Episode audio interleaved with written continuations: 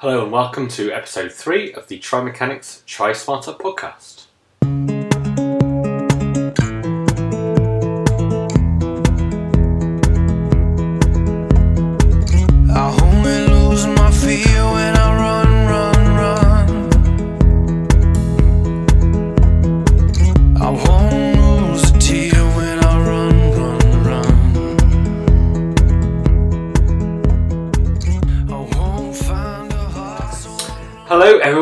Is a beautiful Friday in Yorkshire and today's episode is going to be a little bit of a different one. So, what we're going to do this week is that we're going to concentrate a little bit more on the nutrition side of things. So, I've had a lot of nutrition questions sent in and I thought it's going to take me weeks to kind of get through some of these things. But I thought instead what we'll do is we'll, we'll change the Friday episode to being a nutrition based one. First, before we just start all of that, I just want to give you a kind of bit of housekeeping side of things. So, just to let you know that I'll be uh, visiting the Ilkley Tri on Sunday, which I'm really looking forward to see. Absolutely fantastic try that tends to sell out almost as quickly as Roth does, which is phenomenal. Um, over in obviously beautiful Ilkley, so we'll be there um, giving out a couple of prizes for the raffle, and also uh, doing just basically just handing out a few kind of leaflets and chatting to people. So if you are there, if you want any answer any questions, just just come and have a chat. I'll be kind of hanging around. I should think around the race, around the reception. So moving on to today's episode, uh, we're going to think about these nutrition questions, and what we're going to do is I'm going to break up Friday's nutrition side of things into kind of three categories, or what I view as the kind of three distinct categories of nutrition when it comes to um, the kind of sports side of things and the triathlon side of things. So the first one we're going to think about is nutrition as it relates to training. And today I'm going to think a little bit more about kind of expand on the, the nutrition that we should be thinking about around training. So last week I discussed about um, the kind of nutritional considerations before we actually go training, particularly for long uh, training sessions and possibly also for long races. This week we're going to think a little bit about the kind of after side of things, so the kind of post training, the kind of post workout side of things. So the way I think about this has, has probably changed over the years. Um, definitely, I mean, the way the whole kind of sports nutrition has thought about this has changed because we started to run along these lines of that it's uh, the, the kind of critical phase for nutrition post workout was within this this first 30 minutes or so and then we had this very very short window to utilize these gains now a lot of those unfortunately a lot of those windows came from certain um, studies and actually certain practices so it tends to come from the kind of bodybuilding side of things uh, which was that if you got your kind of protein and uh, carbohydrates in straight after a training session, a weight training session, within the first 30 minutes, you maximize the anabolic effect, so the kind of muscle building effect. And for all intents and purposes, this is true. So in that, that phase just after that first initial window, just after doing some heavy weightlifting, your muscles are very, very sensitive to building and very sensitive to using the insulin that you can create from taking in that protein and carbohydrates. And that it uses those protein and carbohydrates, those amino acids, to repair, recover, and essentially build bigger and stronger muscles. The key thing is that a lot of the studies that really back this up um, weren't really based on real life. Uh, they tended to be fasted studies, so the the participants, in order so that the food that they had before the session um, didn't change the results, they often went into them in the morning, fasted, and then were asked to consume what was often a relatively large amount of protein and carbohydrates in a very simple form. So the key thing about that is that because they had an empty stomach, it was absorbed relatively quickly. The proteins were often in the form of kind of isolate whey proteins, very very rapidly absorbed, or proteins that have been given uh, essentially enzymes to enable them to be absorbed a little bit quicker, along with some things like maltodextrin and various other carbohydrates that are very very rapidly absorbed. Now, the key thing is this did often result in enhanced signals of anabolic activity. So, the thing is, when we when we measure these things in research, you end you get kind of soft and hard endpoints, and the soft endpoints tend to be things like uh, increased strength, which obviously can come from lots of different angles, and the hard points tend to be measuring things like the activity of certain molecules that indicate that muscle is being built. So we often used, or they used hard endpoints to dictate that actually in this, if you took in nutrition during this post-workout phase, you increased that. Now, that was obviously heavily relying on the insulin response. And then a lot of other evidence came along to say, well, if you didn't give the muscles that energy straight away or that protein straight away, actually you got greater growth hormone effects, which was suggested as causing better long term changes and gains. So it was obviously been very up in the air. And a lot of people that have come along have said that there isn't really such thing as this 30 minute window. This window can extend out for hours. Now, what we have to relate this to is, is the fact that we're not bodybuilders, we're endurance athletes. How much uh, damage we're doing in terms of muscle damage is, is debatable, um, but also how much benefit we then get from uh, hammering in the kind of nutrition straight after a session is also debatable. The other key thing is is considering what else we're doing. So the reason that I wanted to answer this question is um, Kit asked me, Kit Walker on uh, Facebook actually asked if you're doing um, multiple sessions throughout a day and you're doing, let's say you've done the first session, a nice run in the morning fasted, which is something I really do advise doing, and I'll talk about that in a second. What should you do afterwards?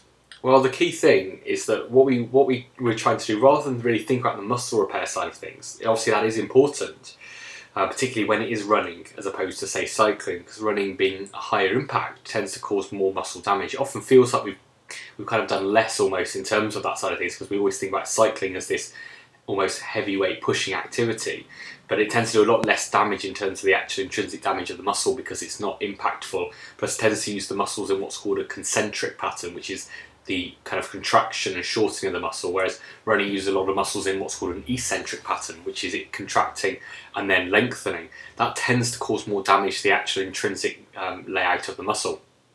So running tends to be, and when I'm personally thinking about my post-workout nutrition, I'm definitely more considerate of it when I'm talking about running than I am about cycling, particularly when it's harder running on harder surfaces or kind of faster running on very, very high impact surfaces, particularly post races, etc. So going back to what we were saying is that um, when we're considering this, we're really considering um, what we need to do later on the day and, and repairing or kind of uh, getting as much kind of glycogen restocked as possible. The caveat to that is when we're doing sessions that are um, directly aimed at depleting the glycogen in the morning session and then not um, having it there ready for the evening session so that that session becomes um, a kind of low kind of low carbohydrate or a low glycogen state. Now the key thing about that is that that session has to be relatively easy. If you go for a kind of hard session in the morning, trying to um, deplete glycogen as much as you can and then you don't replete it ready for the evening session, you're not going to be able to go very hard. Or you are, but it won't last very long um, in terms of both the session itself but also the long term effect. Now, what we've got to remember is that training is a couple of things. We are trying to show the body that we can do more, but also at the same time, sometimes we're trying to throw the body a bit of a curveball, to use American expression, that basically we show it something it can't do, or we show it something we want it to do, or we just make it a little bit efficient for a very short, sorry, make it inefficient for a very short period of time, and then we force it to adapt. And one way of doing that is to train in a relatively low glycogen state. That forces um, an upregulation of something called AMPK, which is where it's a kind of mild, uh, it's often stimulated when we're uh, in kind of starvation state, but it means that the energy of the muscle essentially the energy of the cell and the muscle is, is running relatively low.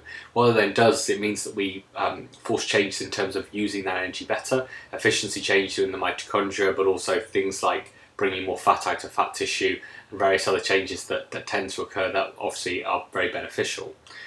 So let, that's why you need to think about it's a very individual thing. So let's say in this instance we're doing a relatively nice easy session in the morning um, but it's a run and it's been an hour long and we've been off road, on road, and we've we've battered the legs just a little bit. Now, what we need to think of is is how best do we repair from that. So, when I'm thinking about that repair, we're looking at two sides. We're looking at the glycogen side and we're looking at the muscle repair side. So, when it comes to the muscle repair side, obviously protein is king. So we're thinking about taking in a good amount of protein, but we don't need it in the speed that bodybuilders do. And actually, there is probably some evidence that because we're not tearing apart a whole muscle group and, and really working a lot of large muscles, that um, in that way, that we don't really want to be taking in isolate proteins. We actually we're better off probably taking a slight different um, spectrum of proteins that therefore will absorb that protein over the course of the next few hours. This will allow us a kind of longer, more consistent muscle repair that is the kind of thing that, and essentially we would rather have when we're endurance athletes. So when it, I'm thinking of that, I'm, I'm rather having a kind of single whey protein shake with water, which will be your kind of uh, you know whey isolate that the bodybuilders will use. I think it's much better to use something with a bit of whey a bit of casein in. And again, going for a kind of whey like a concentrate, there's really no need to pay double the price for an egg at all. Um, using a good quality whey, but also I like to use proteins from different sources. I like a whey protein. I like a casein protein, so a protein from milk. I like the egg protein, it's a bit of a mix. Um, and also like collagen based proteins um, that are very high in glycine and, and those things because they're really important for repairing the kind of tissues and the connective tissues. So the post kind of workout um, feeding for me tends to um, comprise of a shake um, normally, but it's a little bit different. It'll have um, eggs that have been cooked. So I tend to, when I cook my eggs for um, putting into a shake, I do them a very specific way.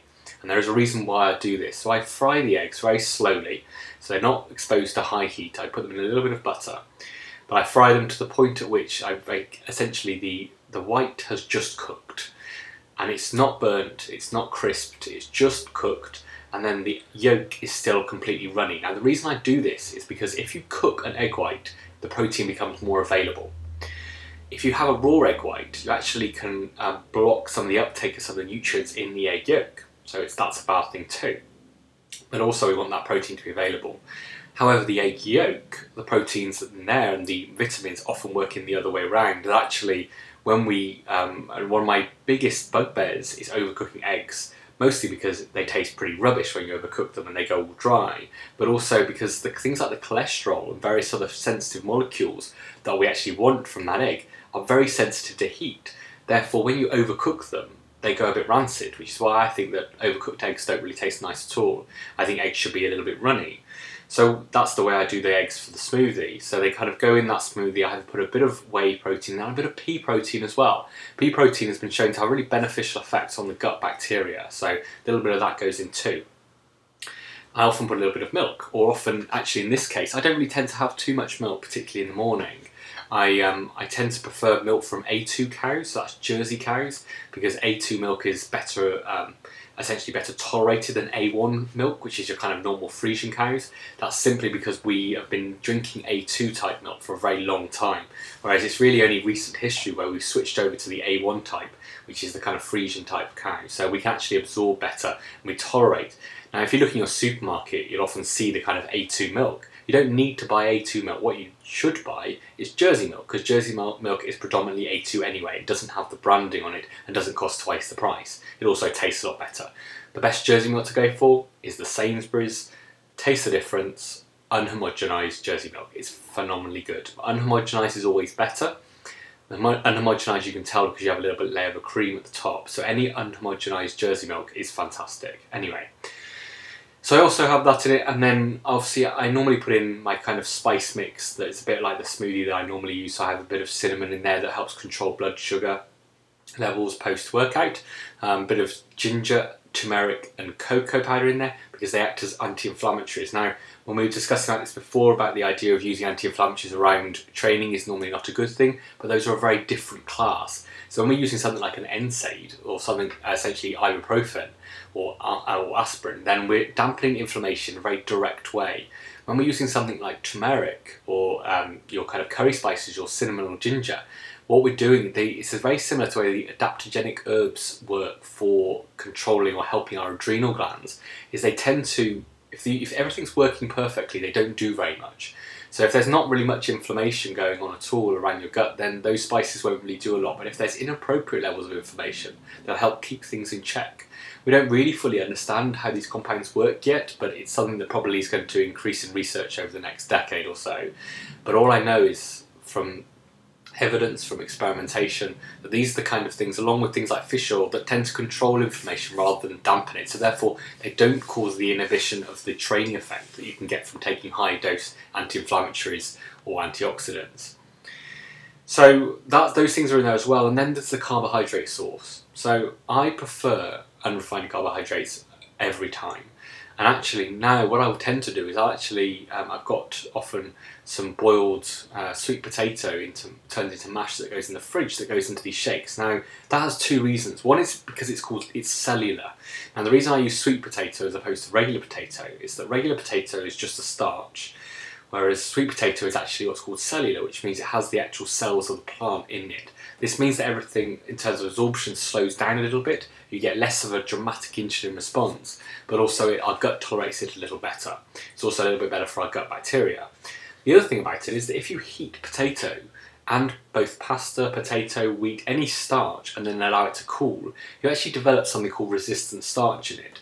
If you do this with rice, particularly coconut rice, you develop a lot of resistant starch. And this can be really, really beneficial both for you in terms of taking in the, because it tends to slow the absorption of that carbohydrate down, but also for your gut bacteria.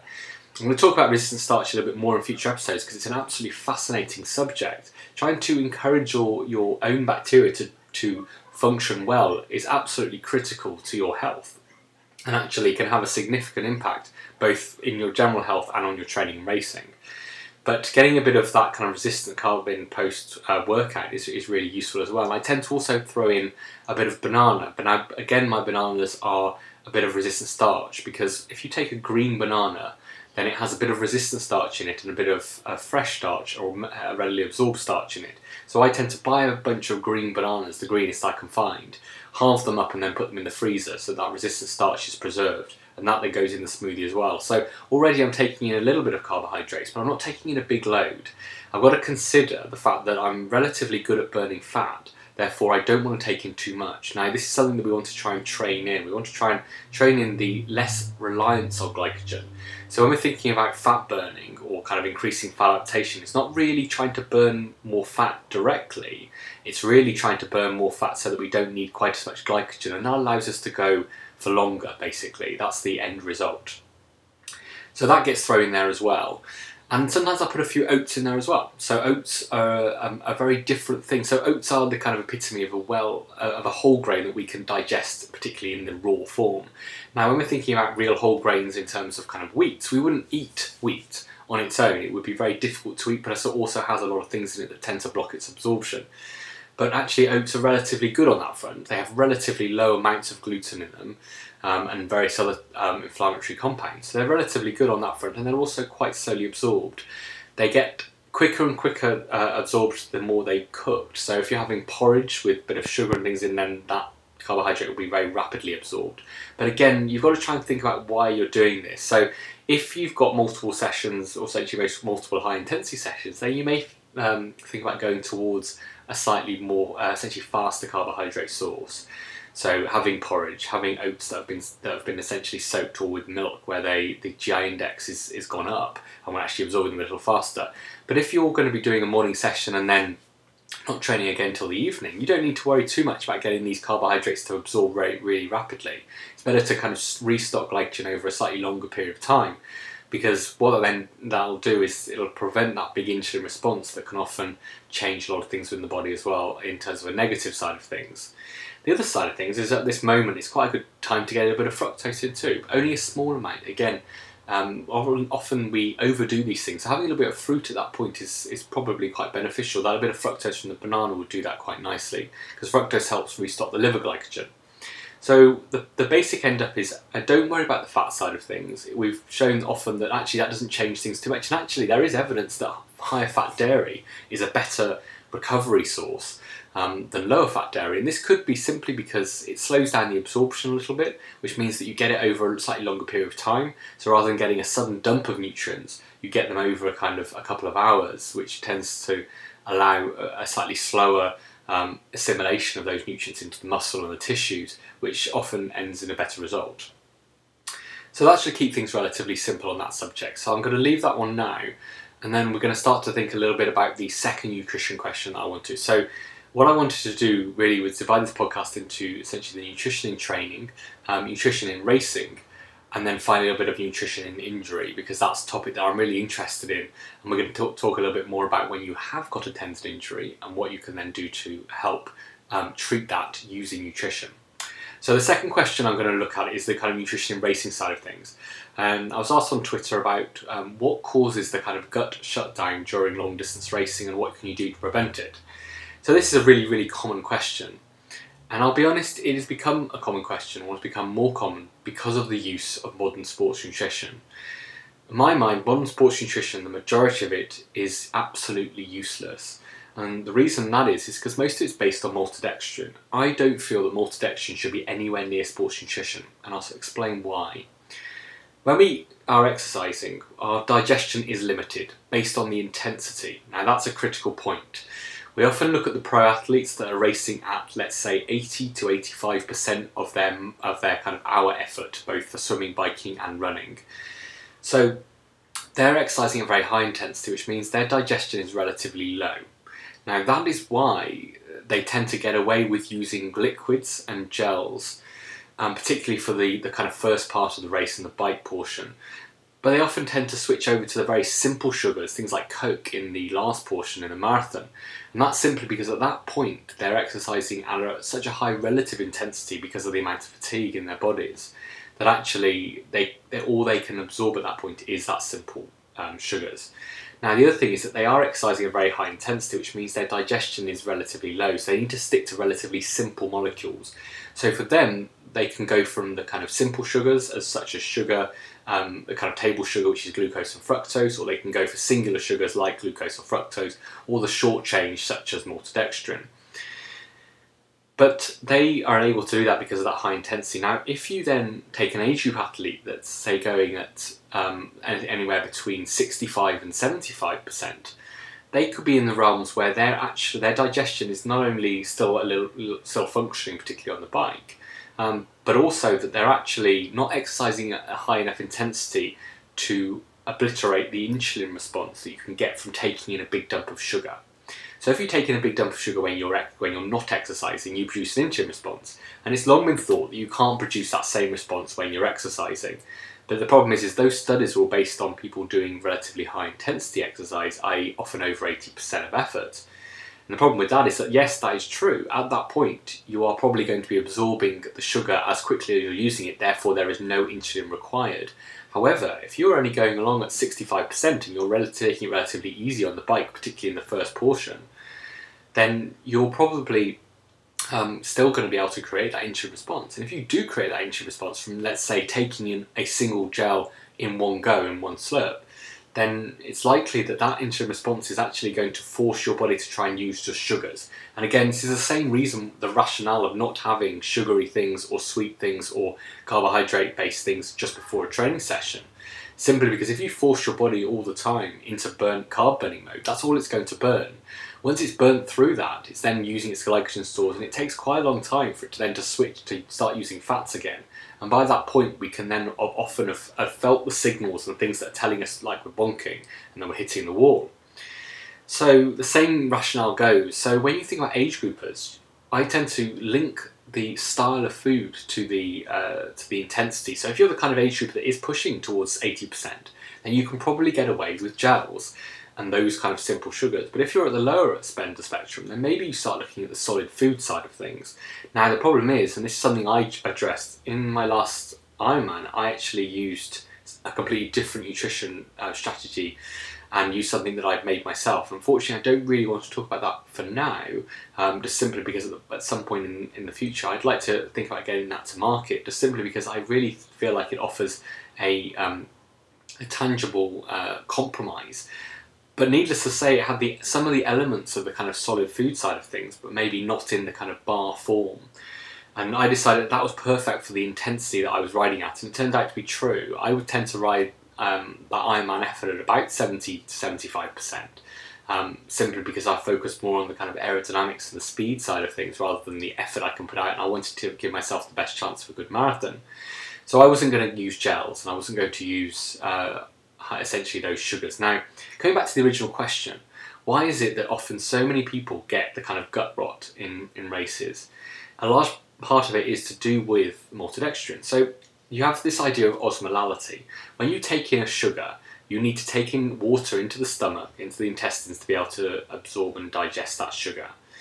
That's often why when people find, particularly when they're lower carbohydrate and they have a big load of sugar, they often feel very thirsty for quite a long time. They often put on a lot of weight. They often notice two or three kilos can go on in a few days. Now that isn't fat, that is simply water that's been sucked into the gut and the, and the stomach. And this is why a lot of Ironman athletes end up being heavier at the end of a race because they actually suck in a lot of water. Now the key thing is if you're starting off, let's say at the start of a bike and the bike leg, and you may have nine to 12 or 13 hours left of racing. Now, if you're already um, drinking sugary things, sucking water, that water is probably not going to go away very quickly. It actually can take days for that water to go away. So by the time you get to the run, your stomach is swollen, your intestines are swollen. The more swollen that gets, because the, the problem is, if that gets swollen, it's actually the tissues around the gut that get very swollen. Now, when we absorb food or absorb anything, we absorb it through the lining of the gut. It gets transported through those cells and through that tissue. So, if you imagine that that tissue has become swollen and the distance has become much greater, is going to get to a point where you can't absorb that you, any molecules, i.e., food or, or energy, through that gut. And that's what causes the shutdown. That's what causes people to basically shut down completely and not be able to run at all, and all they can do is walk. Because the body has said, right, you, you're not absorbing anything anymore. Therefore, I have to take you down to the lowest intensity we can get away with and still burn. Our only energy source now is fat and a bit of glycogen left, and that's it. We're not taking anything more, and so I'm going to slow you right down. Now, that's why we tend to get that stomach discomfort. Now, Thinking back to the idea of osmolality, so I actually I think I just made a mistake on the first part when I spoke about this. Thinking about the osmolality, it's actually uh, sugar has a high osmolality, which means it draws more water in, and these starches have a low osmolality. So it's actually the low osmolality that we're going for. The thing about maltodextrin is it has that high osmolality, so it's it essentially draws a lot of that water in. So it has the negative effects that we get from sugar but it also um, takes a little while to break down because it is a polymer or is a, a, a, collection of glucose molecules stuck together. So, towards the end part of a race, it's likely that we're in something called enzyme fatigue. So, if you were to eat the same food or the same uh, molecule over and over and over again, at some point you wouldn't be able to produce the enzymes to actually break the um, the molecule or the, or the food down. Now, it's likely this could be happening in races. It does open up the prospect of whether something like a digestive enzyme, a carbohydrate digesting enzyme, is actually might be beneficial for situations like this. Because later on into a race, our ability to then break that down might be compromised, but it's not something that's been heavily studied. So, but it's something that could um, be useful in the future. But the key thing is that if we're at that stage, we can break down very little of this sugar. So, later on into a race, rather than trying to take in these complex foods where we're not going to really be able to absorb them because of that, um, essentially that swelling around the gut, but also the lack of enzymes, we don't really want to be taking something like maltodextrin that's going to be pulling more water in. We're much better off taking something very simple. Um, something like Coke, and that's why a lot of athletes have found anecdotally that they've switched over to things like Coke, um, particularly towards the last part of a race, because it was the only thing they could actually absorb, and there's good rationale for that particularly with Coke or something that is made of sucrose, which is one glucose molecule, one fructose molecule, that could actually be the ideal thing for an end of an Ironman. The reasoning is is because at that point your muscles need glucose. They don't need fructose, but what does need fructose is the liver. The liver needs some fructose to restock liver glycogen. It is the signals that are sent from the liver the low glycogen signals that, that are sent to the brain that actually interpret whether we're bonking or not. And the key thing is that that fructose could be really important for staving off those feelings of bonking. So we have the fructose going in that restocks the liver glycogen, and we have the glucose that goes to the muscles. So it's also very easily absorbed and doesn't cause as much swelling, even though there is obviously the drawing of the water. What tends to happen with sugar, so in the studies looking at this osmolality, is that the initial uh, space that's taken up in the stomach is much greater with sugar than it is with these starches. But within 30 minutes, then things have equalised. Often, the actual stomach has emptied quicker um, with some of those, um, essentially some of those sugars. Often claims from companies the starches that the sugar, the stomach empties quicker with those starches, but we're normally talking about seconds to minutes difference. The key thing is that the, the, the pressure everything equalises after about 30 minutes indicating the body started to absorb those sugars. Now, if you take maltodextrin in, but you don't have the enzymes around anymore to digest it, then that could be causing a lot of problems. So, thinking back to this, thinking back to why we're getting that gut distress, one major thing we have to try and avoid is maltodextrin.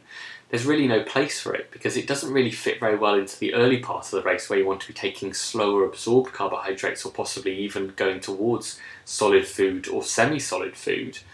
Um, but also, then it doesn't have a place towards the end of a race either because it causes that swelling, but actually not in a time or not in a way you're able to actually absorb it. So, thinking about racing, let's uh, just think about what the alternatives are. So, towards the start of a bike, you've got the option of the, the kind of um, solid or the semi-solid food.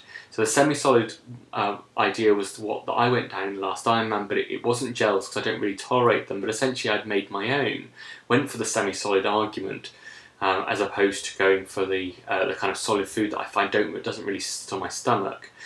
The other key thing is that I did use in that formulation something called um, highly branched cyclic dextrin, which is essentially a kind of low osmolality starch, very similar to the super starch, but actually it's been created for sports nutrition, so it doesn't have the same chalky texture. And it's relatively easy to get hold of, but I find that sits very well on my stomach and isn't absorbed as rapidly as a lot of other um, uh, essentially the, the, the maltodextrin or the sugars doesn't cause any stomach distress. And I had a lot of it during that um, the bike leg and caused no stomach distress at all. So I was very pleased.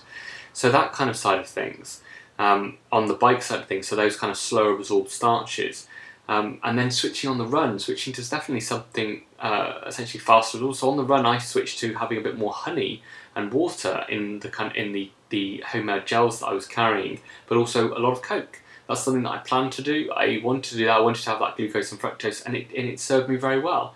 So that's the something to think about. So I would think about eliminating all the maltodextrin because the problem is, is that maltodextrin falls into almost every um, sports nutrition product because it's supposedly the ideal thing. It's the halfway house.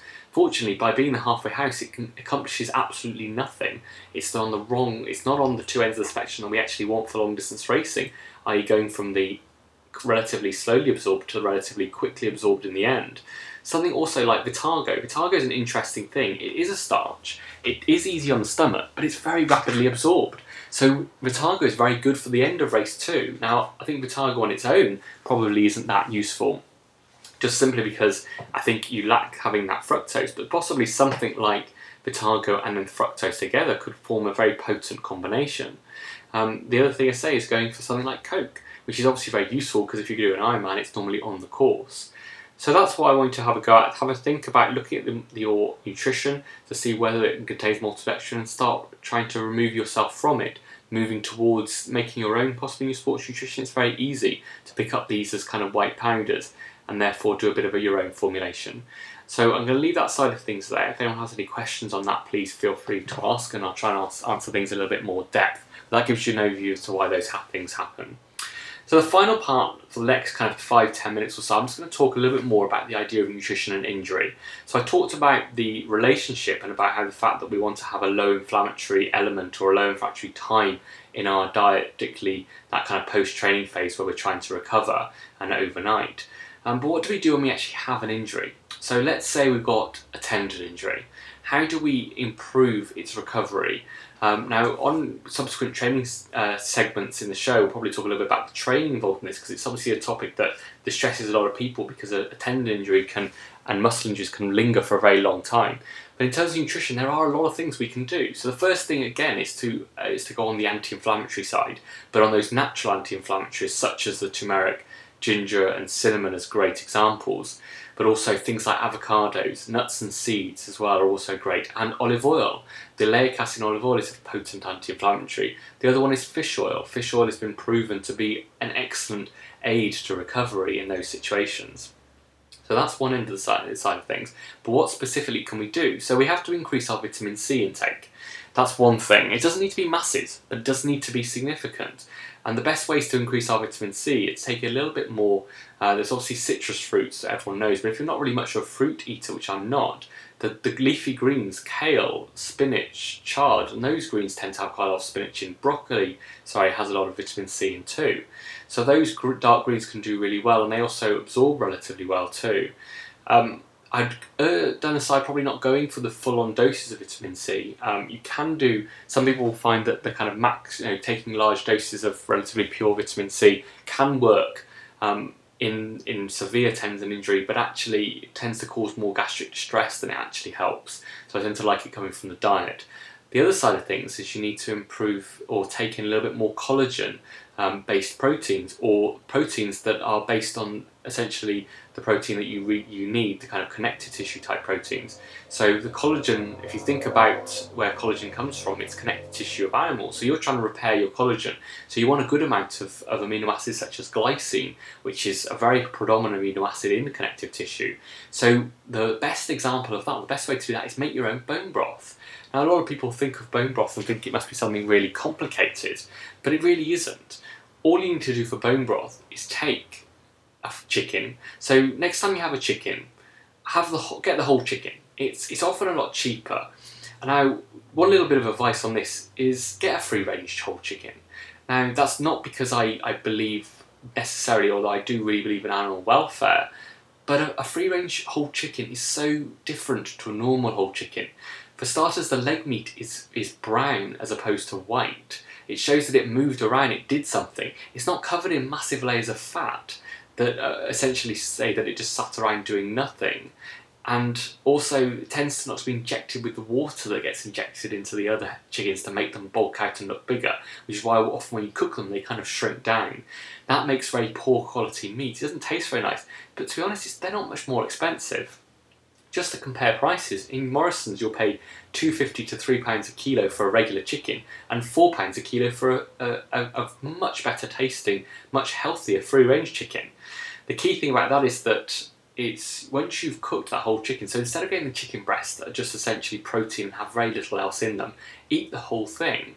So cook the whole thing, use it for various different things. But when you've got all the bones and the kind of carcass, take them, kind of break them up a little bit, put them into. If you've got a pressure cooker, that's perfect. it quarters the amount of cooking time. But if not, put them into a slow cooker or a stock pot and just simmer them away for you know, 10 to 12 hours if you're using a slow cooker or a stock pot or a pressure cooker you'll do in a couple of hours. It's well worth purchasing one because once you'll get what you'll get then is and if you break up the bones as well so if you if the bones are all soft and broken up that's perfect. So what I tend to do is cook them for a while then open up the cooker break the bones up again and then allow them to cook a little bit more. And then after that I strain the mixture off so that you get rid of the bones but then you retain essentially this kind of jelly like mixture. So if you put it in the fridge, it'll solidify into a jelly, and that is gelatin. That is collagen proteins. Those are so powerful at helping us not only repair the gut, because they're so because actually that's predominantly what the protein that we use to repair the gut, those collagen and glycine based proteins, but also they're phenomenally good for repairing connective tissue. If you combine them with vitamin C, you've got a very, very powerful combination. So what you can do is you can actually the way I do it is I make a nice chicken bone broth and then make a chicken soup with lots of vegetables and lots of green vegetables and some broccoli, something along those lines. So and you have that two or three you can have that twice a day or even just once a day. It'll dramatically accelerate the healing process. Now this isn't just for tendon injuries, this can be for all injuries. But that is a way of using nutrition to really enhance that recovery process. The other thing is hydration, making sure you're well hydrated, but also hydrating in a way that actually hydrates the tissues is using essentially salts or um, agents such as um, I use uh, potassium bicarbonate. Um, by using salts or using, I, I drink um, essentially bouillon in the morning. If you have salted water, you actually absorb a little bit more of it. It, it allows you to hydrate the tissues a little better. The other thing that is very useful in, in helping to heal tendon injuries is magnesium. Magnesium is absolutely critical, along with zinc, to, to repairing these tissues. And most of us are deficient in magnesium because the high magnesium foods aren't very high in magnesium anymore, such as the green leafy veg. But I actually have found really benefit from spraying on magnesium because it's actually absorbed through the skin very well. So not only do I lie in a bath with magnesium salts, now these are different from Epsom salts. Magnesium, you want magnesium chloride, not magnesium sulfate. So you get magnesium chloride, and you don't have to pay a lot for it. You can buy a packet of kind of uh, magnesium flakes off Amazon for about five pounds, or magnesium spray for about eight nine pounds, or you can buy kilos of the stuff for a fraction of that price off eBay um, as magnesium chloride crystals, and then make your own. So it's very easy to make magnesium spray. Is that you just mix half magnesium with half water, essentially the same weight in, in both, or the same volume, sorry, in both probably slightly more water because if you make it too concentrated, it can irritate the skin slightly. And then you spray that directly on to the area of the tendon and the issue you're having. Now, that sounds a bit strange to be spraying it directly on and how that could work, but actually it's absorbed directly through the skin into the tissue and it will help the healing process. And actually, there is evidence that this has been done and it does improve healing of things like tennis elbow.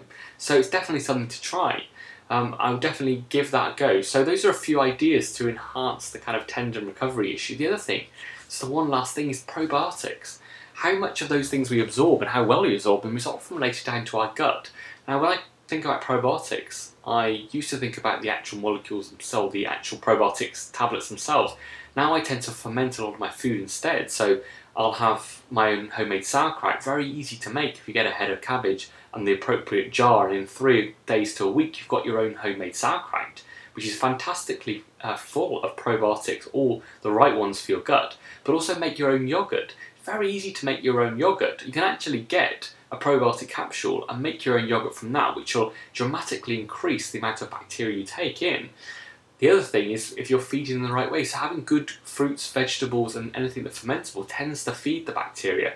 Using having a range of vegetables as well. If you have a lot of one singular vegetable, sometimes you can cause problems of overgrowth to bacteria just because you'll grow that bacteria that you actually are feeding essentially. So those are a few ideas really to start working on. So I'm going to leave it there for this kind of nutrition segment. So um, give that a go, give those few uh, things a go. And if you've got any questions about that, um, then feel free to ask and I'll see if I can answer them in subsequent sessions. Thank you very much. Thank you for listening, and goodbye.